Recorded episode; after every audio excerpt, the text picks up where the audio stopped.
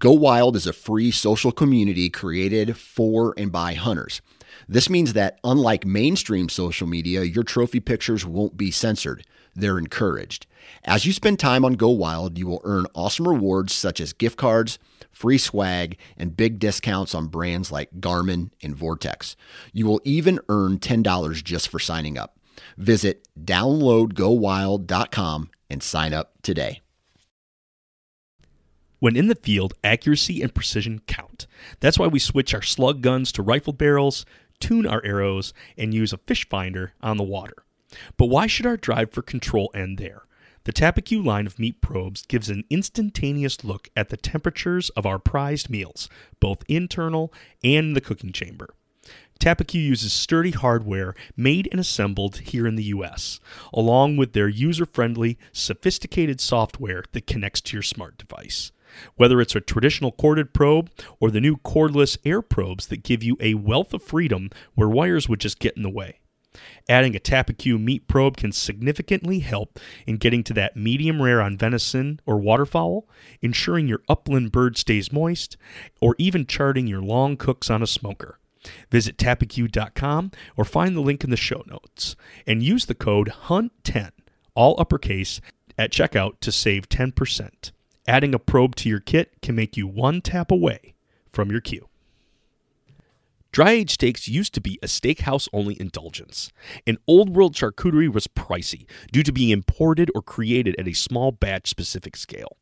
Thanks to Umai Dry, their synthetic dry aging bags and casings allow you to create these meat crafting treats in your own kitchen.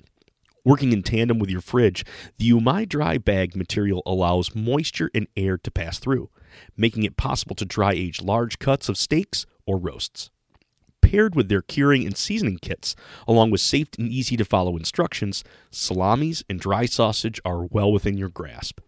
Use the link in the show notes and sign up for the newsletter to receive 10% off your order. Umai Dry, helping us elevate our wild game from the home kitchen.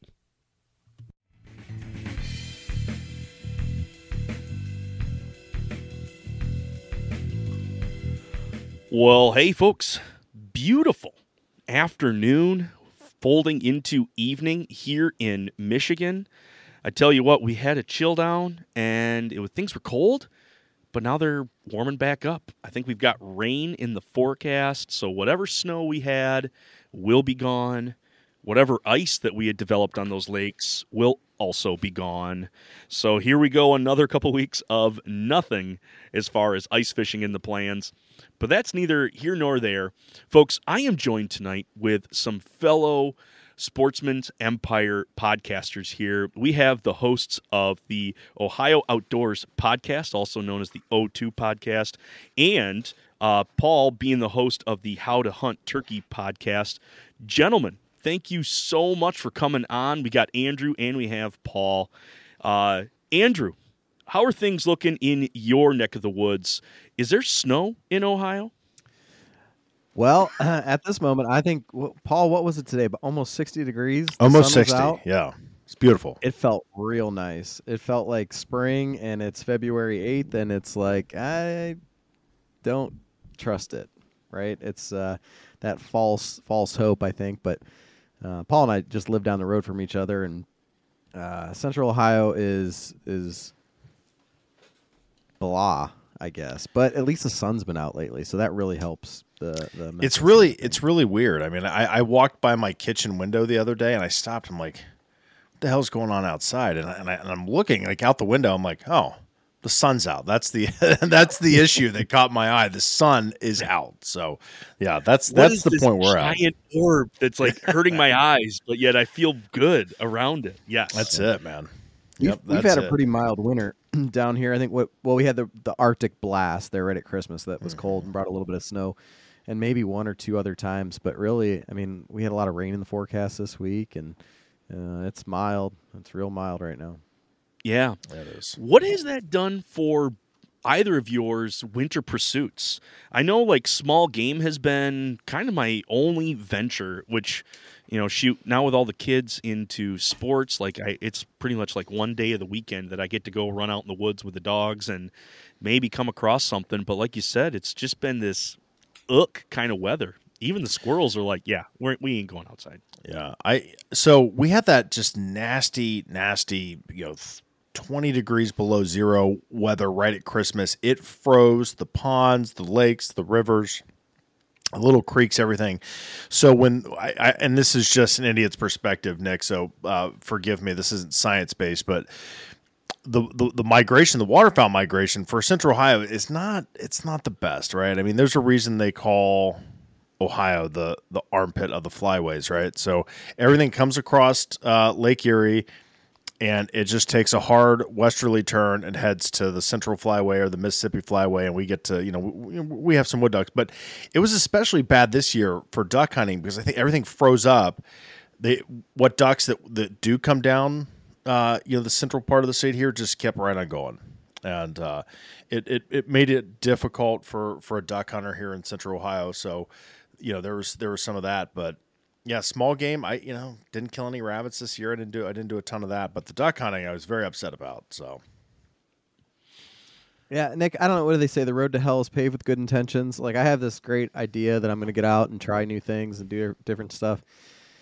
Our bow season, uh, deer season, just ended a couple days ago, and uh, a lot of times I'm right to the last second trying to fill that buck tag. But to this year, I, I was able to do that before Thanksgiving.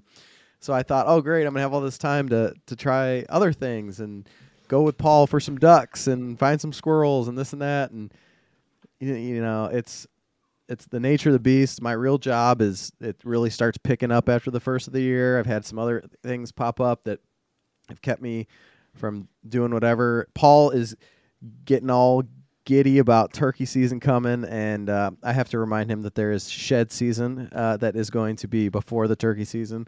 Uh, so I know we don't eat those, but uh, that's definitely on my radar as soon as I get past a couple things here. Absolutely. Hey, participation trophies, even though they do sit on your shelf, they are fun to look at.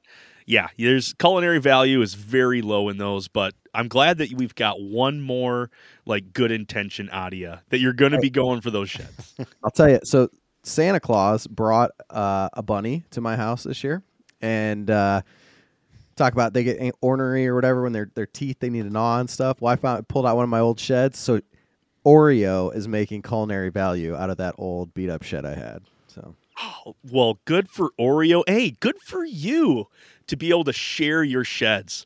I know when my pups get, I have to be very choosy on which sheds my my pups chew on. Um, they haven't gone through the one that I donated to them, but it's definitely one of those they keep eyeing the shelf, and I'm like, no, no, keep your paws off those. Those are those are my trophies. There, don't be messing with them. Yeah. So how about you, Paul? You said the the ducks were kind of lackluster there, um, and and the ice isn't looking great as far as stepping on it. What's work been like for you? Has it really kind of pulled you away from the outdoors? Like here as sportsmen, this is also the one of those times a year where it's we do have to invite ourselves back to society, that we do have to go back to our job.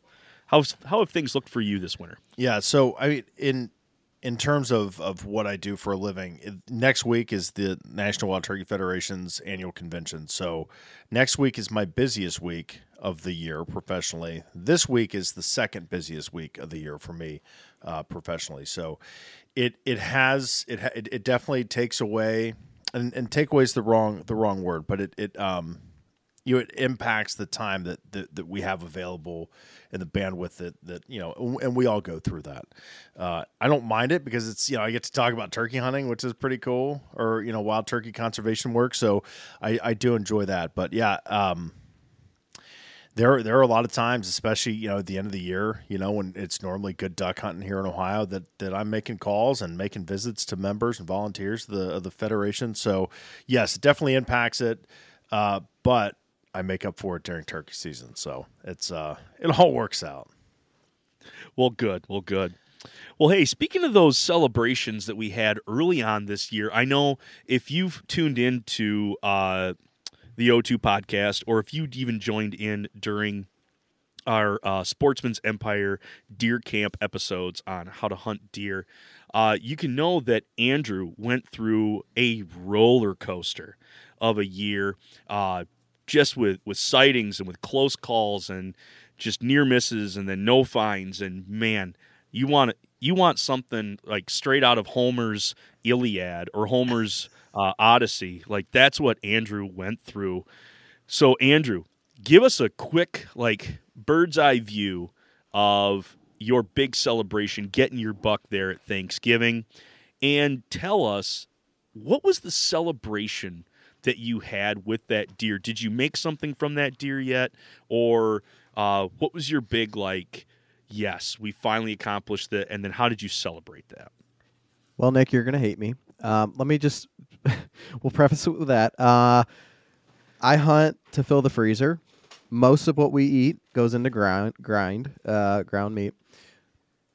But leading up to that buck, I did have a roller coaster, and I think at that point I had three does, which is a good start to fill in the freezer. But I I was able to to get that buck, and when I hit him, I mean I didn't tell anybody. I think I told my wife. I'm like, I'm not going to be in right away because something just happened, and I didn't even tell Paul until after I found him because I was that nervous that something was going to go wrong.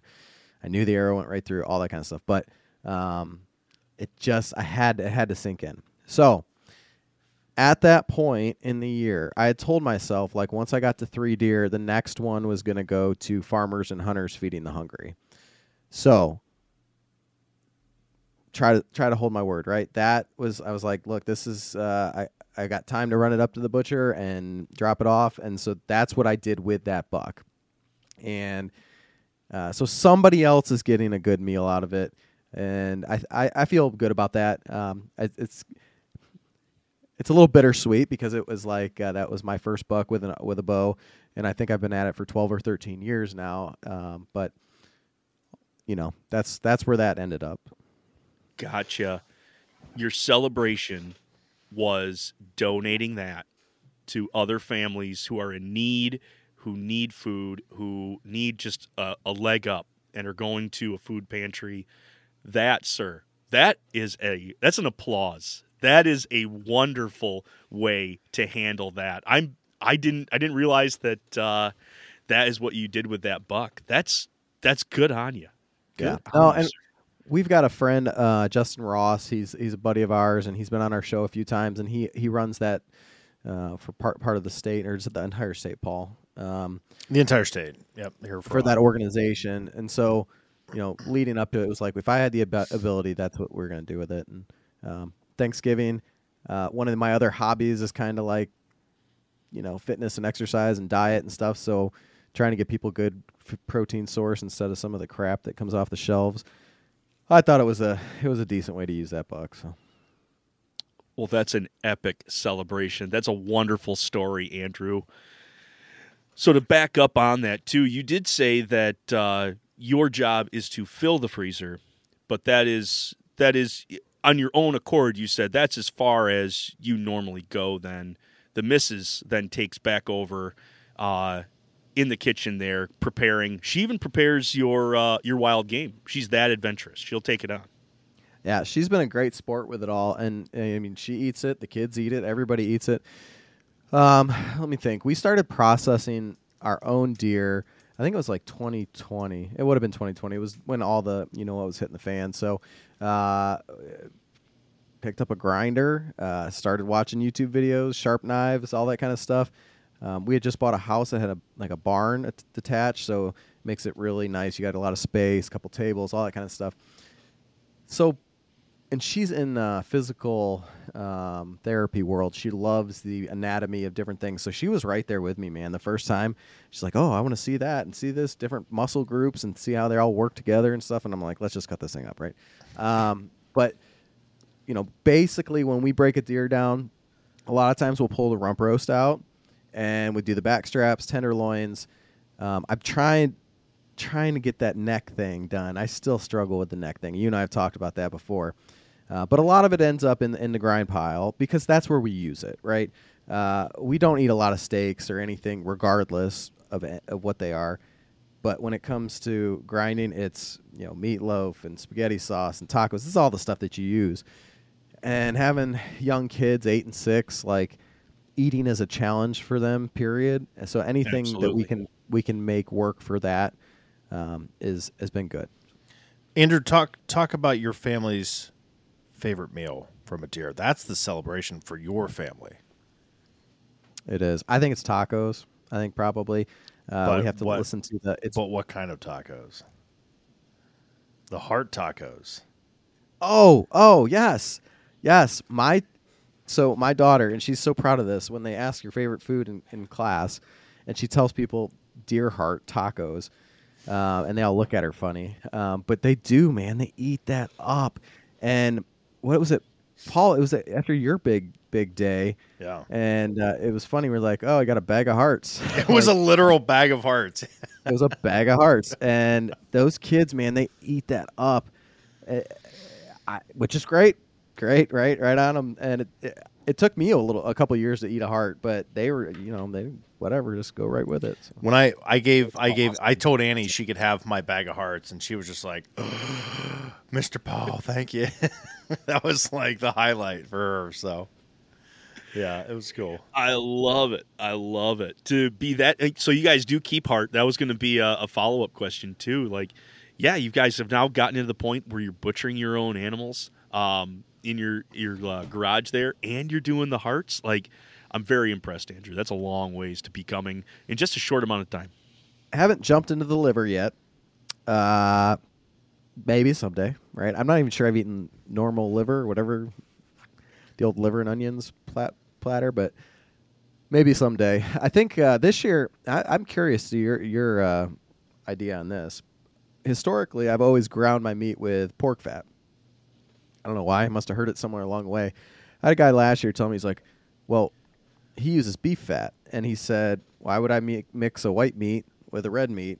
You know, you take red meat fat and you mix it with red meat, so it'll taste better."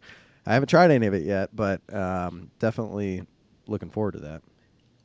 Yeah, I was. That's it's on the docket for a side by side comparison. I myself, same with you. I have gone with pork back fat specifically. Um, I don't go with a pork, um, like a pork butt or anything to try and get. I wanted just just the fat so that I can use lean venison and uh, the pork.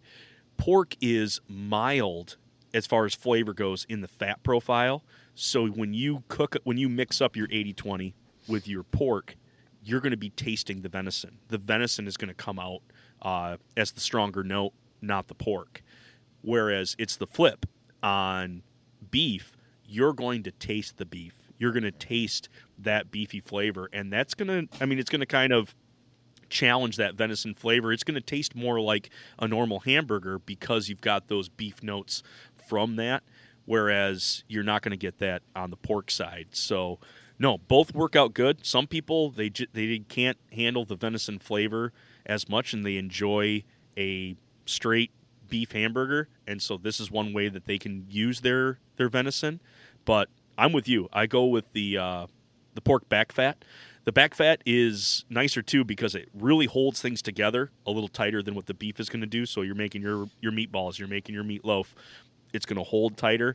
Um, for making sausage, I think it adheres better to the seasoning. I think you're going to get a better hold of that seasoning when it comes to a sausage. So, yeah, I'm Well, like, glad I- to hear you're experimenting with that too. I'll tell you, there was definitely a different consistency to the two fats, and I didn't even think that would be a thing, but there was. So we'll find out. Sounds good. Sounds good. So, Paul, give us a give us an airplane's view of your season, and what is a meal that that you would uh, call your celebration meal from this year? Yeah, so I haven't killed a deer since 2000 and I think 18 or 19. I think 18.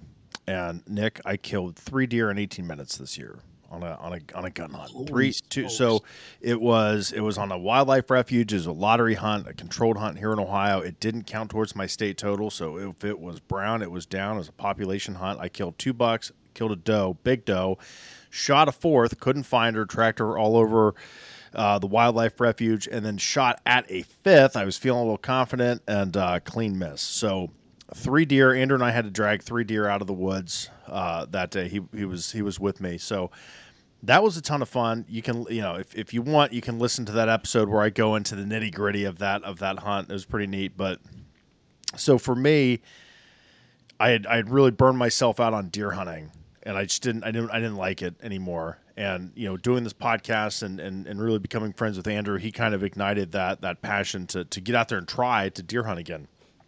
And so I didn't um I didn't I don't process my process my own deer. I'm gonna have to ease myself into that. So but I love to cook. So so I did I had I had them processed and I mean it was within two days I had that deer back and I don't know if that's a good thing or bad thing. Um, that's just how it worked out. Uh, two or three days, three days max, and so the first, I mean, tenderloin. That was you know the back straps rather. That was the first thing that that, that we did, and I. I have a I have a like a smoker that I use. I've got a gas grill that I use. I love to cook with with live fire. So I, I, I use my I use my smoker is is more of like uh, like an Argentinian style like live fire pit more than I use it as an actual smoker. So, yeah, uh, yeah that's that, so that's what I did. The, the the back straps, those were the first celebration meal. I mean, pretty pretty simple, man. Little you know, kosher salt, let it sit. I I so one of the things that I do if I if I find a bunch of mushrooms, I'll eat them until my belly hurts. You know, in the spring, morel mushrooms whatever's left, I'll dry them out and then I grind them up and I mix them with peppercorns, and so that I have that kind of that woodsy, earthy morel flavor throughout the year. So just dry them out. So that's so that's what I do with with all of my steaks, deer or the like, uh, kosher salt, and then the morel, mushroom, pepper, peppercorn grind. So that's what went on those, nice. and they were, yeah, oh man, they were fantastic. And that that that was that was a victory meal right there. So the the big the big kind of celebration meal for for me with um every year we host uh, Christmas, and so I I love. How do I say this? The poor people cuts of beef, you know, so like London broil, I love them. I mean, if you do that thing right, it is just uh, a great flavor. And same thing, I do it. I do it on open fire. And so, so this year we had about 20 people at our house for Christmas. I did like four or five London broils, and then I had this huge backstrap off of this really big doe that I had shot. And same thing, I, I, I reverse seared everything, and there was a ton of the London broil left over. People gobbled up the venison. I mean, I same you know prepared them the same way, nothing crazy. I had a nice chimichurri, homemade chimichurri uh, sauce there, and you know just some really good horseradish sauce. And man, it was it was a great meal. So that made me feel good. That, you know, because you know you never know. Like people that don't hunt, like my sister in law was like, I'm not eating that. I'm like, you're you're trying that right now, and she and she ate it and was like, this is amazing. I'm like, I told you, it's it's it's it's good stuff. So yeah, that was that was kind of the overview. But I love love to cook with open fire. That's that's my preferred method for for meat. Yes, and especially now that uh, the assault stove is uh, now under fire, be it the gas. Like we got to get back outside, use the gas outside, use the charcoal. If they're going to break, bust in and try to take our natural gas, we got to be able to handle it and uh, go with the uh, the charcoal or the yeah, like you said, yeah. like the full down, bake down live fire. Yeah, we've talked chimichurri before uh, elsewhere. Have.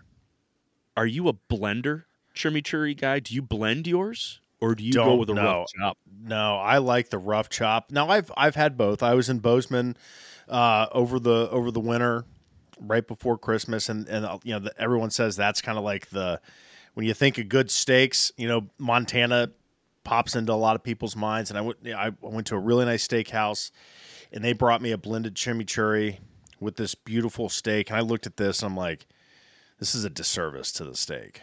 Uh, but it was fantastic. It really tasted good. I didn't I didn't care for the texture, and you know a lot of people do. Me personally, I like the chunky chimichurri with the little chili peppers, you know, diced up, you know, minced up. I and I, I like I like a lot of garlic in there. Uh, I'll use red pepper flakes so I can't, you know, the good coarse kosher salt uh, in there and, and good olive oil. But yeah, I, I like it. I like it thick. I like it chunky for sure. Good deal. Good deal. I didn't realize that there was a big uh like standoff with that on that methodology, whether it gets blended. Because yeah. people are like, no, this should be quick. It's a quick one. And then you have like true, I think it's Argentinians that are like, yes. no, no, you only hand chop it.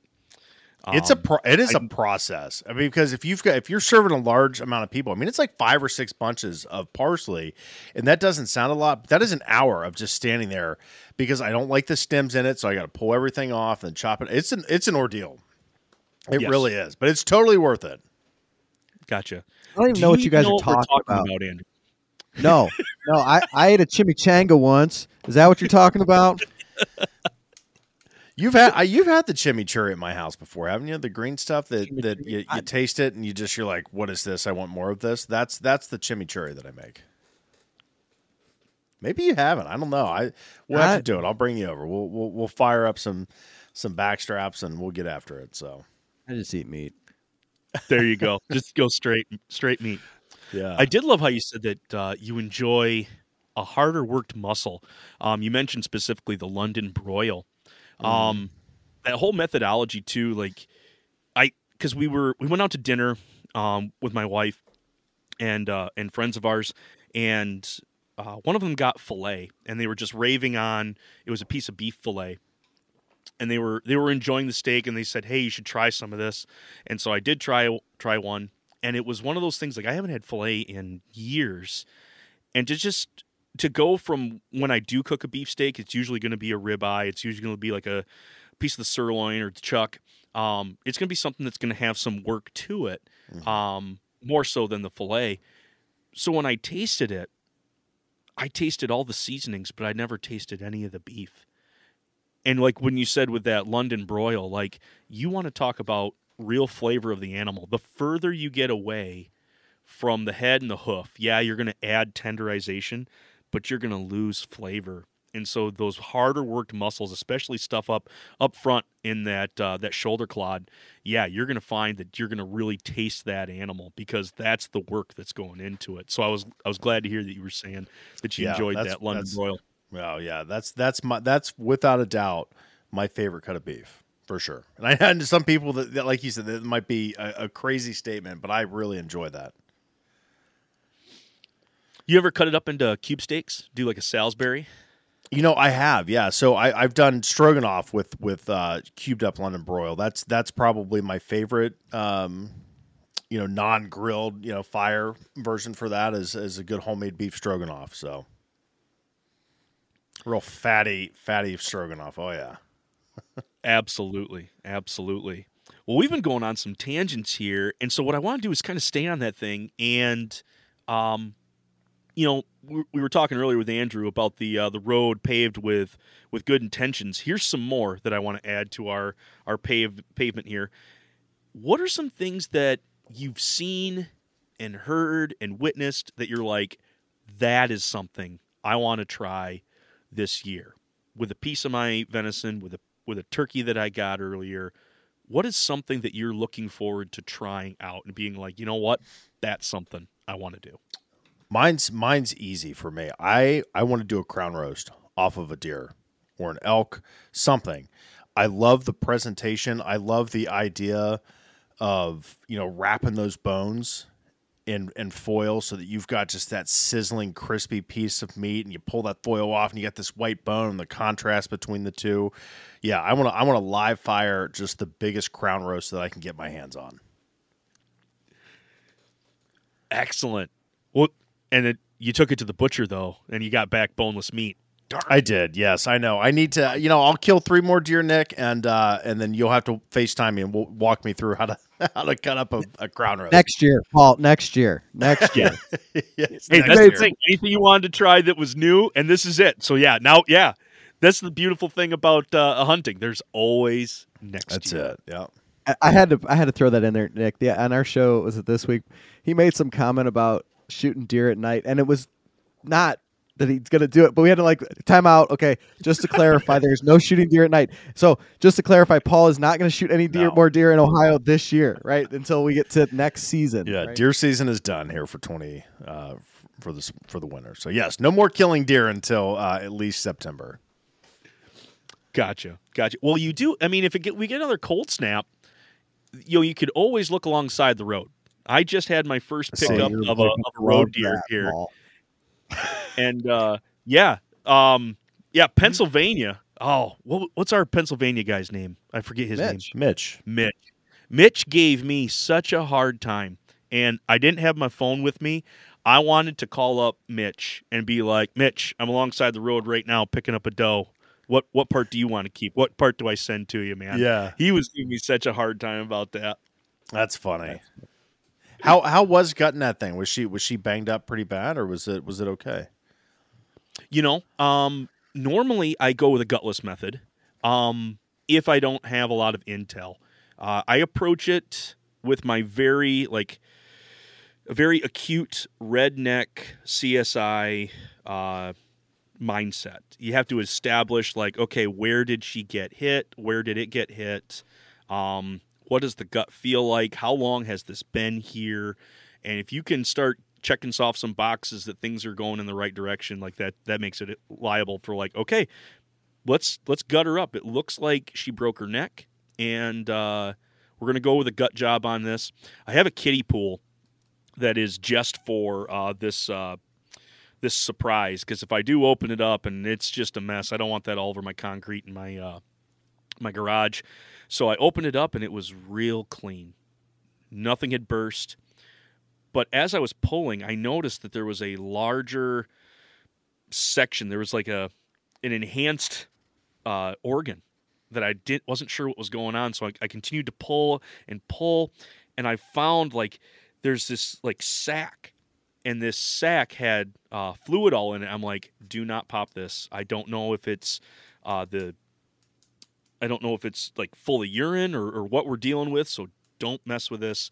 And as I pulled a little further, a tiny little face went to the side of that uh, that uh, organ there, and it was a uh, it was a baby deer. It was a a fetus that was inside this thing. And I tell you what, you want to take some like a little bit of shock value and a little bit of like stand back and kind of like reestablish yourself as a person. Like, granted, I didn't shoot this animal; I picked it off the side of the road, but to find a pregnant doe and have it be that far along, like, I know I threw the gut uh, into the composter just on the top, but I took I took the little guy and I actually went off and buried him because I did. I was I felt I felt just you know like I, I don't know how I felt about it. Just kind of kind of shook me there. Took Life's fragile, man. it Yeah, is, and that was one of the things I I came across. Life is so fragile, and how that little guy didn't even have a chance.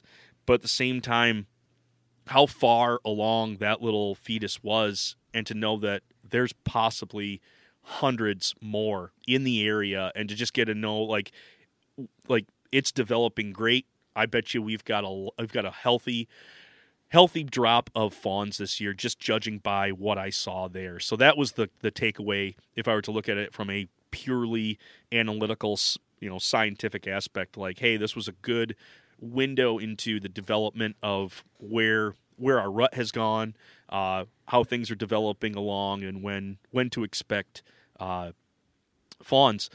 But yeah, man, I it takes a lot to to pull up my my heartstrings, especially when I'm like, hey, food is is on the table here. We're talking meat.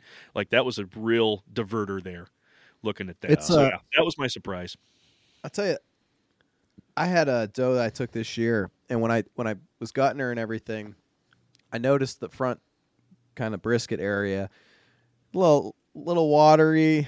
You know, Paul, we went through our little talk, kind of like the booby area, but um, I was hoping that the blood was kind of rushing that that direction. And when I got her home and I started, you know, skinning her and everything, I realized that something really wasn't right there. So kind of like on your what is this organ that's in here type of thing, that can really throw you a curveball when you're when you're trying to, to gut the deer or, or you know break the deer down. And I think what she ended up having was like what do they call it hydrocyst or something. It basically was like uh, a lot of fluid in there. It was pretty clear. It wasn't you know pus and yellow or you know black or anything like that. So I don't know if she got caught on a you know either shot in in, in the past or whatever. Uh, but that definitely threw a screwball in in that deer. And I remember I was I think I was texting you about it because I'm like, do I eat this or what do I do with this? And you're like, you need to err on the side of caution. Just let Right. be. Your nose knows, and uh, yeah, cut away what you can on on something like that. No, that is yeah, because these critters go through so much, and you you know, you put a shot on one, and if it hits up there, yeah, they get this like a water cyst, like you said. Probably didn't really affect too much, but yeah, erring on the side of caution, especially on the the eating side of it. Good, good on you for there. But yeah, Andrew, what are you going to try new this year? Well, for me at this point, I'm kind of past uh, stuff that's ground is ground. The roast the roast. You know, the back straps are all there. Um, I haven't really thought of anything crazy. Paul, I, your crown roast is that with the ribs? Yes. Okay. Someday, Nick, I want to figure out how to cook the ribs. I've tried it before with a smoker. Uh, it didn't taste right, uh, so I did something wrong.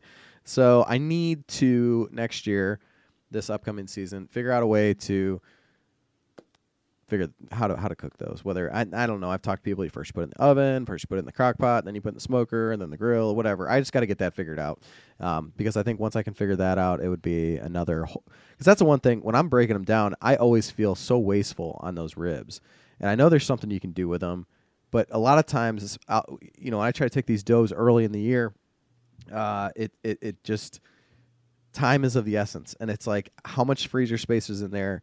I need to cut this stuff out. What am I going to do with it? I, it's 70 degrees outside, and I end up throwing it away or feeding it to the dog or whatever. But that would be something to do with with the ribs at some point. Would be ideal.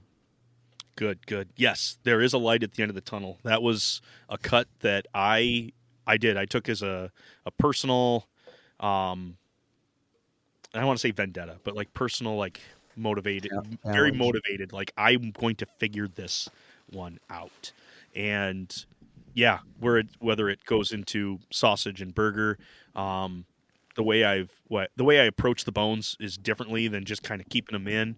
There's a lot of times where I'll do is I'll sheet out uh, the whole rack and just leave the meat in one sheet, and then I end up rolling that, tying that up, and then cooking it more or less like a um basically a roll up, like you would you uh, butterfly out a backstrap and then roll it back up with filling. I do the same thing with a rib, but at this point you add more of a moist heat to it, render out a lot of the the fat that you don't want to have in there, and then come back with a high heat. Um, but yeah, at the same time, to do like a slow braise on the meat with them with the bones in there, and then to go over to a grill, like it is totally possible, but it's going to take some playing. So being able to to get your ribs and then to get them into a spot where you can say, okay, they do have room here in the freezer, give it a shot. Hey, if you mess up, Fido ain't gonna care. He's gonna be all over those next time as well. So he'll he'll let you try it as long as he gets to taste, you know, the mishaps on the end. Right. Absolutely. Well, good deal. Let me see if I can't uh, cue up our intro here. But we have come to the crescendo of our show. We have come to this Emperor's Table where we are going to be doing a potluck with the Sportsman's Empire. Okay, this is it. Steaks cooked medium rare. Can I get my steak cooked just That a wasn't no question. You hungry? Hey, Ma! Can we get some meatloaf?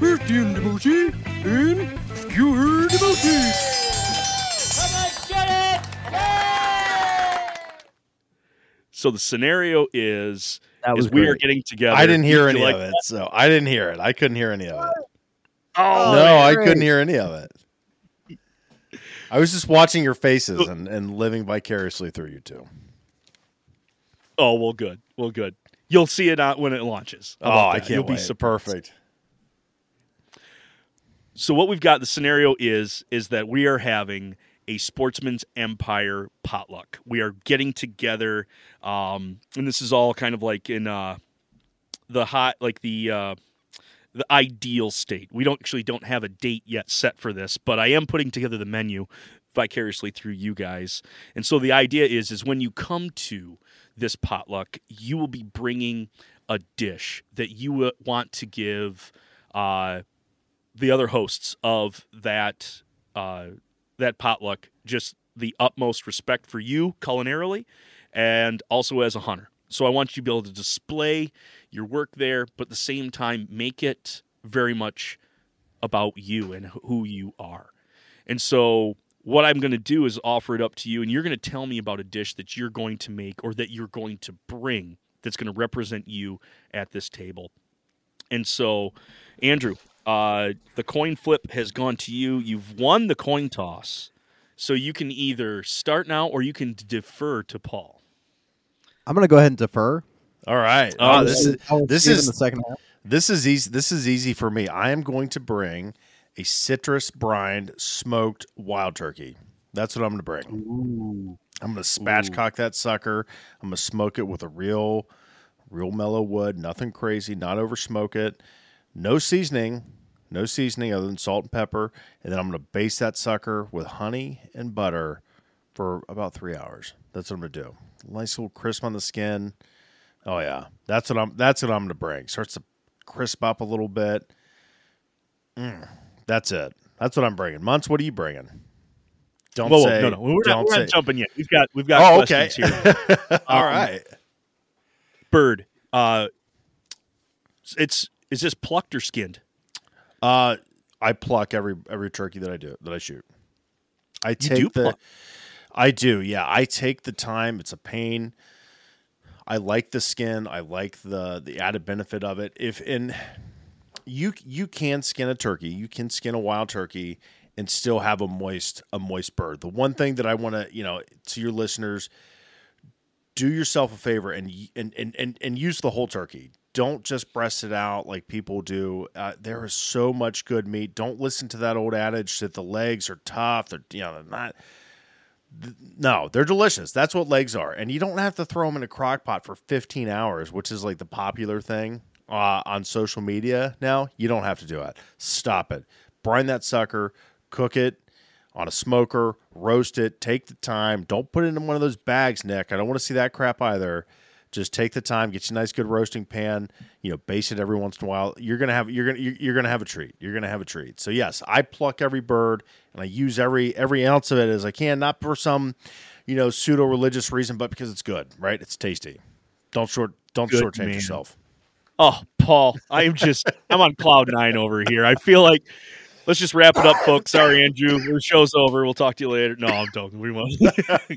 but ah, I just love to hear that you you said that. Like, hey, we want to use as much of this bird as possible. I'm going to go to the, the extent of plucking it. Um, and that is that it is a it's a tedious job, but at the same time, shoot, how many hours did you just spend hunting that turkey down? Like, Yeah. what's one more hour that you're spending with this beautiful animal that you are now turning turning into food? Yep. Um, with my farmed raised turkeys, what I've also find too is I'll go when I put it in the roaster, I'll go actually go breast side down. So I flip the bird. So I do everything that you would be doing as well. Um, but yeah, as someone who's looking to to push themselves culinarily, have you tried flipping your bird, putting your your breast side down? It does ruin your presentation. Might I add you? Skin skin kind of curls up. It's not as as crispy. Correct. Correct. Okay. But the added benefit of that is that you do give yourself a little more window room at keeping the uh, the white meat to keep the breast moist. But at the same time, it puts those thighs that need that little extra heat and a little extra Mm. time. It puts them up facing your cooker uh, a little bit closer, so then they they finish a little closer together. Yeah. Do I still So- feel that maybe taking that bird and treating white meat, dark meat separately is a good thing? It is, but like, where if you're bringing this th- to the potluck, you want to do the whole presentation thing. So Yeah. One that of would the just be something. One of the things that I've started doing, and, and I don't know if this is cheating. I like that idea. I'm definitely going to try that this year. Uh, is I've started spatchcocking turkeys, uh, kind of for the one the presentation. If it's, I mean, it, I think it's stunning. I really do. A spatchcock turkey looks really good, and I like that. Like you said, the dark meat cooks almost on a more even temp because that's the battle. You know, especially if you're using if you're using fire. Can, can you clarify for the idiot on the call what Yeah. spatchcocking means? So you cut the spine of a, s- of a bird out, either uh, either a, a turkey or or a chicken. Cut the spine right out. You go to so go to Lowe's Muntz. You get a ten dollar pair of Kobalt scissors. The real big the real big ones are like the size of a football. Cut right through it. Yep. Cut the spine down, and and and you just kind of just lay it flat. Don't throw the spine away. Make a gravy out of that. Boil it. Amen. Amen. Yeah. Yeah. Has I thought there was something wrong I when you did the timeout. Yeah. He's like, wait a minute. What are we talking about here? yeah. Yeah. All I know is right now I'm really I'm really uh, regretting my defer uh, play because when my time comes, this is not anywhere going to be close to what you guys are talking. Oh, it's all good. Just just say just say uh say polar bear meatballs. That's what you're gonna bring. Oh yeah, You're gonna legally right harvest there a with polar bear. deer at night and whatever else we were talking about. night, yeah. yes. He's going to harvest true- a polar bear at night. well, no, because this true is what I wanted to do with this. Is yeah, like you know what? Paul's coming. He's coming from left field. He's coming from already loving the food world and. What the Emperor's Table is all about is we're coming together as you know, not. I mean, we're presenting not only what we've harvested, but a little bit of who we are. And so, Andrew, like your chance to highlight a meal that can not only be served to adults but can be served to kids who love and adore venison like what's a dish like we've already mentioned the heart tacos so not to say that that's off the table if you need to throw that on that is your uh that is part of your deferment you could throw those out and we can talk about those but at the same They time were like, delicious. they were fantastic. They really they really were. but if Good you're going to bring a dish that's like hey this represents our household what's that dish going to be I think you're overestimating my culinary skills. Uh, so on our show, right? Paul is kind of the turkey man. My thing is more on, on the deer. So I sh- it would be right for me to bring a deer venison based meal to the table. Mhm. However, I'm going to throw you a curveball ooh i like it something that we figured out how to do at our house over the last year or two. And Paul's part of this. Oh, I know what he's Uh, gonna say. Oh yeah. we went on a couple uh, walleye charters last year. So we brought that back and did a couple of nice big fish fries. And man, it's hard to beat. And everybody eats it Yeah. and it's good. And with good batter, and don't ask me what kind of batter it is. And when Paul makes the the um, tartar sauce, Tartar sauce. ooh, ooh, buddy, It's a good, stuff. combo. Yeah, that you, the the breading that, that your wife made is fantastic, and and you you did a really nice job cooking it several times. That's so yeah, that's that's a good that's a good one. That's a good dish right there. And the dog always tries to lick the grease off on the side of the pot every time. He just goes swear- take it off. The, I just start laughing. It's just like "Arr, arr, arr." just every time we he'll do be it. back to do it again he's going to be back Yeah. he got really sick. He dr- ended up getting into that oh, pot Oh, after I'd like let it cool afterwards. Uh, and he got into. I was like, no, and just ended up all over the living room floor. It was gross, but oh, Oh, no man.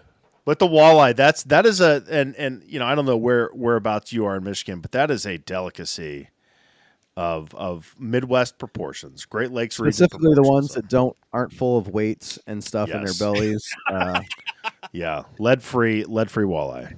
Lead free walleye absolute keep the yeah two fillets not the extras that are shoved down its Yep. throat Yeah, as exactly. well So if I had to bring a venison dish, though, um, and you have to remember, I've been known to cook steak in a skillet uh, because I'm usually just hungry and I just want to eat something.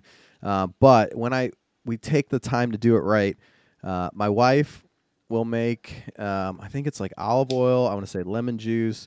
Usually there's some bay leaves in there, probably garlic. Uh, it's this kind of whatever that you put on top. Mushrooms, mushrooms. The mushrooms that go on top. Uh, we do the venison out on the grill, kick it, cook it up to about 129, 130, let it rest for a minute. It's perfect. Comes in. Um, she does these little potatoes and like uh, she takes a cupcake sheet and then does these sliced potatoes in there with like Parmesan cheese and stuff on top of it. It's very good. It so that would good. probably be my, my dish if I had to pick one of from the venison side. But i love it i love it he brought both a fish and a veni to to the the thing hey he's going for the quantity you know and just Yeah. hoping that the quality is there i like it andrew bravo Lancey and Air, man, you got Lancey and Air out of the two of us. so- There you go. I love it. I love it. Well, gentlemen, here I'm gonna. I'll pass it to. Let's go, Andrew. Here, Andrew. Where can we hear more about you guys? I know you're on Sportsman's Nation. Uh, excuse me, Sportsman's Empire. Um, on the O2 podcast. But where can we find you uh, to follow along on the social medias? So our our platform of choice is probably Go Wild, um, and we'll be O2 podcast on there. We do do the Instagram stuff, so it's the dot o2 dot podcast uh, on that, and then what else, Paul? We got uh, the website is the o2podcast.com. So there's some stuff on there, but uh, you know, between those two things, you can find us. We are on Sportsman's Empire, and so I'm sure if you find Nick's show, you can find us one way or the other. But yeah, Yeah, what day do you guys launch? Wednesdays, You guys are the, the Wednesdays. right in the middle of the week, get Yeah. you through the hump day. There you go. And then, Paul, your extra curricular is you're also the host of the How to Hunt Turkey podcast. That's also on Sportsman's Empire, correct? It is, yeah. So the so the How to Hunt Turkey podcast that goes live every Tuesday. Uh, you can find it. The social pages are uh, Go Wild. It's just H two HT How to Hunt Turkeys uh, podcast, and then Instagram same thing. H two HT podcast uh, is is where you can find that uh, on on Instagram as well. So. Yeah, cool, cool, cool, cool show. I love doing it. I love talking about wild turkeys. We're going to talk a lot about, uh, you know, it's it's it's obviously it's geared towards people that are are just getting into the pursuit or people that have done it, you know, want to want to become better. So we're going to talk about, you know, what to do with a wild turkey after you kill it. You know, how to dress it, how to gut it, clean it, all those things, how to prepare it, uh, you know, for for the for you know the, the best way possible. So yeah, a lot of options for wild turkey. So the other thing uh, is is I want to get you on that show. I want to I want to see I want to see what what culinary tricks you have up your sleeve for for for the the feathered birds here. So Well, good, good. I've only grown up with them things in, on the farm side of it. So, hey, I figure it's a it's like translating from French to Spanish. You know, there's going to be some hiccups, but as long as you understand the uh, what is it, the tenses, you should Yeah. be golden. So, if I got my Just tenses down, go ahead and put that suis- put that wild. turkey. pamplemousse. Je Say it suis un again. pamplemousse. Je suis un pamplemousse. Oh, there you go. Now you're actually dropping. Yeah. Uh, Levy la tête, grand-mère. No Those are the stupid things that I remember from high school. It was like, uh, I am a grapefruit and uh, raise your head up, grandma. So there you go. That's raise your we used to head up, say. Grandma. raise your And your the head. teacher up. looked at us like, I hate Oh, you guys so much. And here we are. Well, hold on That's just a second, gentlemen. I'm going to send our listeners on out. Folks, I hope you enjoyed our second segment here of the Emperor's Table, where we got a chance to highlight uh, the guys that I hang out with from Sportsman's Empire. Um, we just get a glimpse of who they are as guys and gals and who they are able like what they chase what they're what makes the, them passionate about the outdoors and how they're able to present that at the table so folks if you've enjoyed this episode and you want to join along uh, with us creating new and adventurous things make sure that you got uh, some of that venison or some of that turkey in your freezer. And whatever you're going to use to cut that make sure that that knife is sharp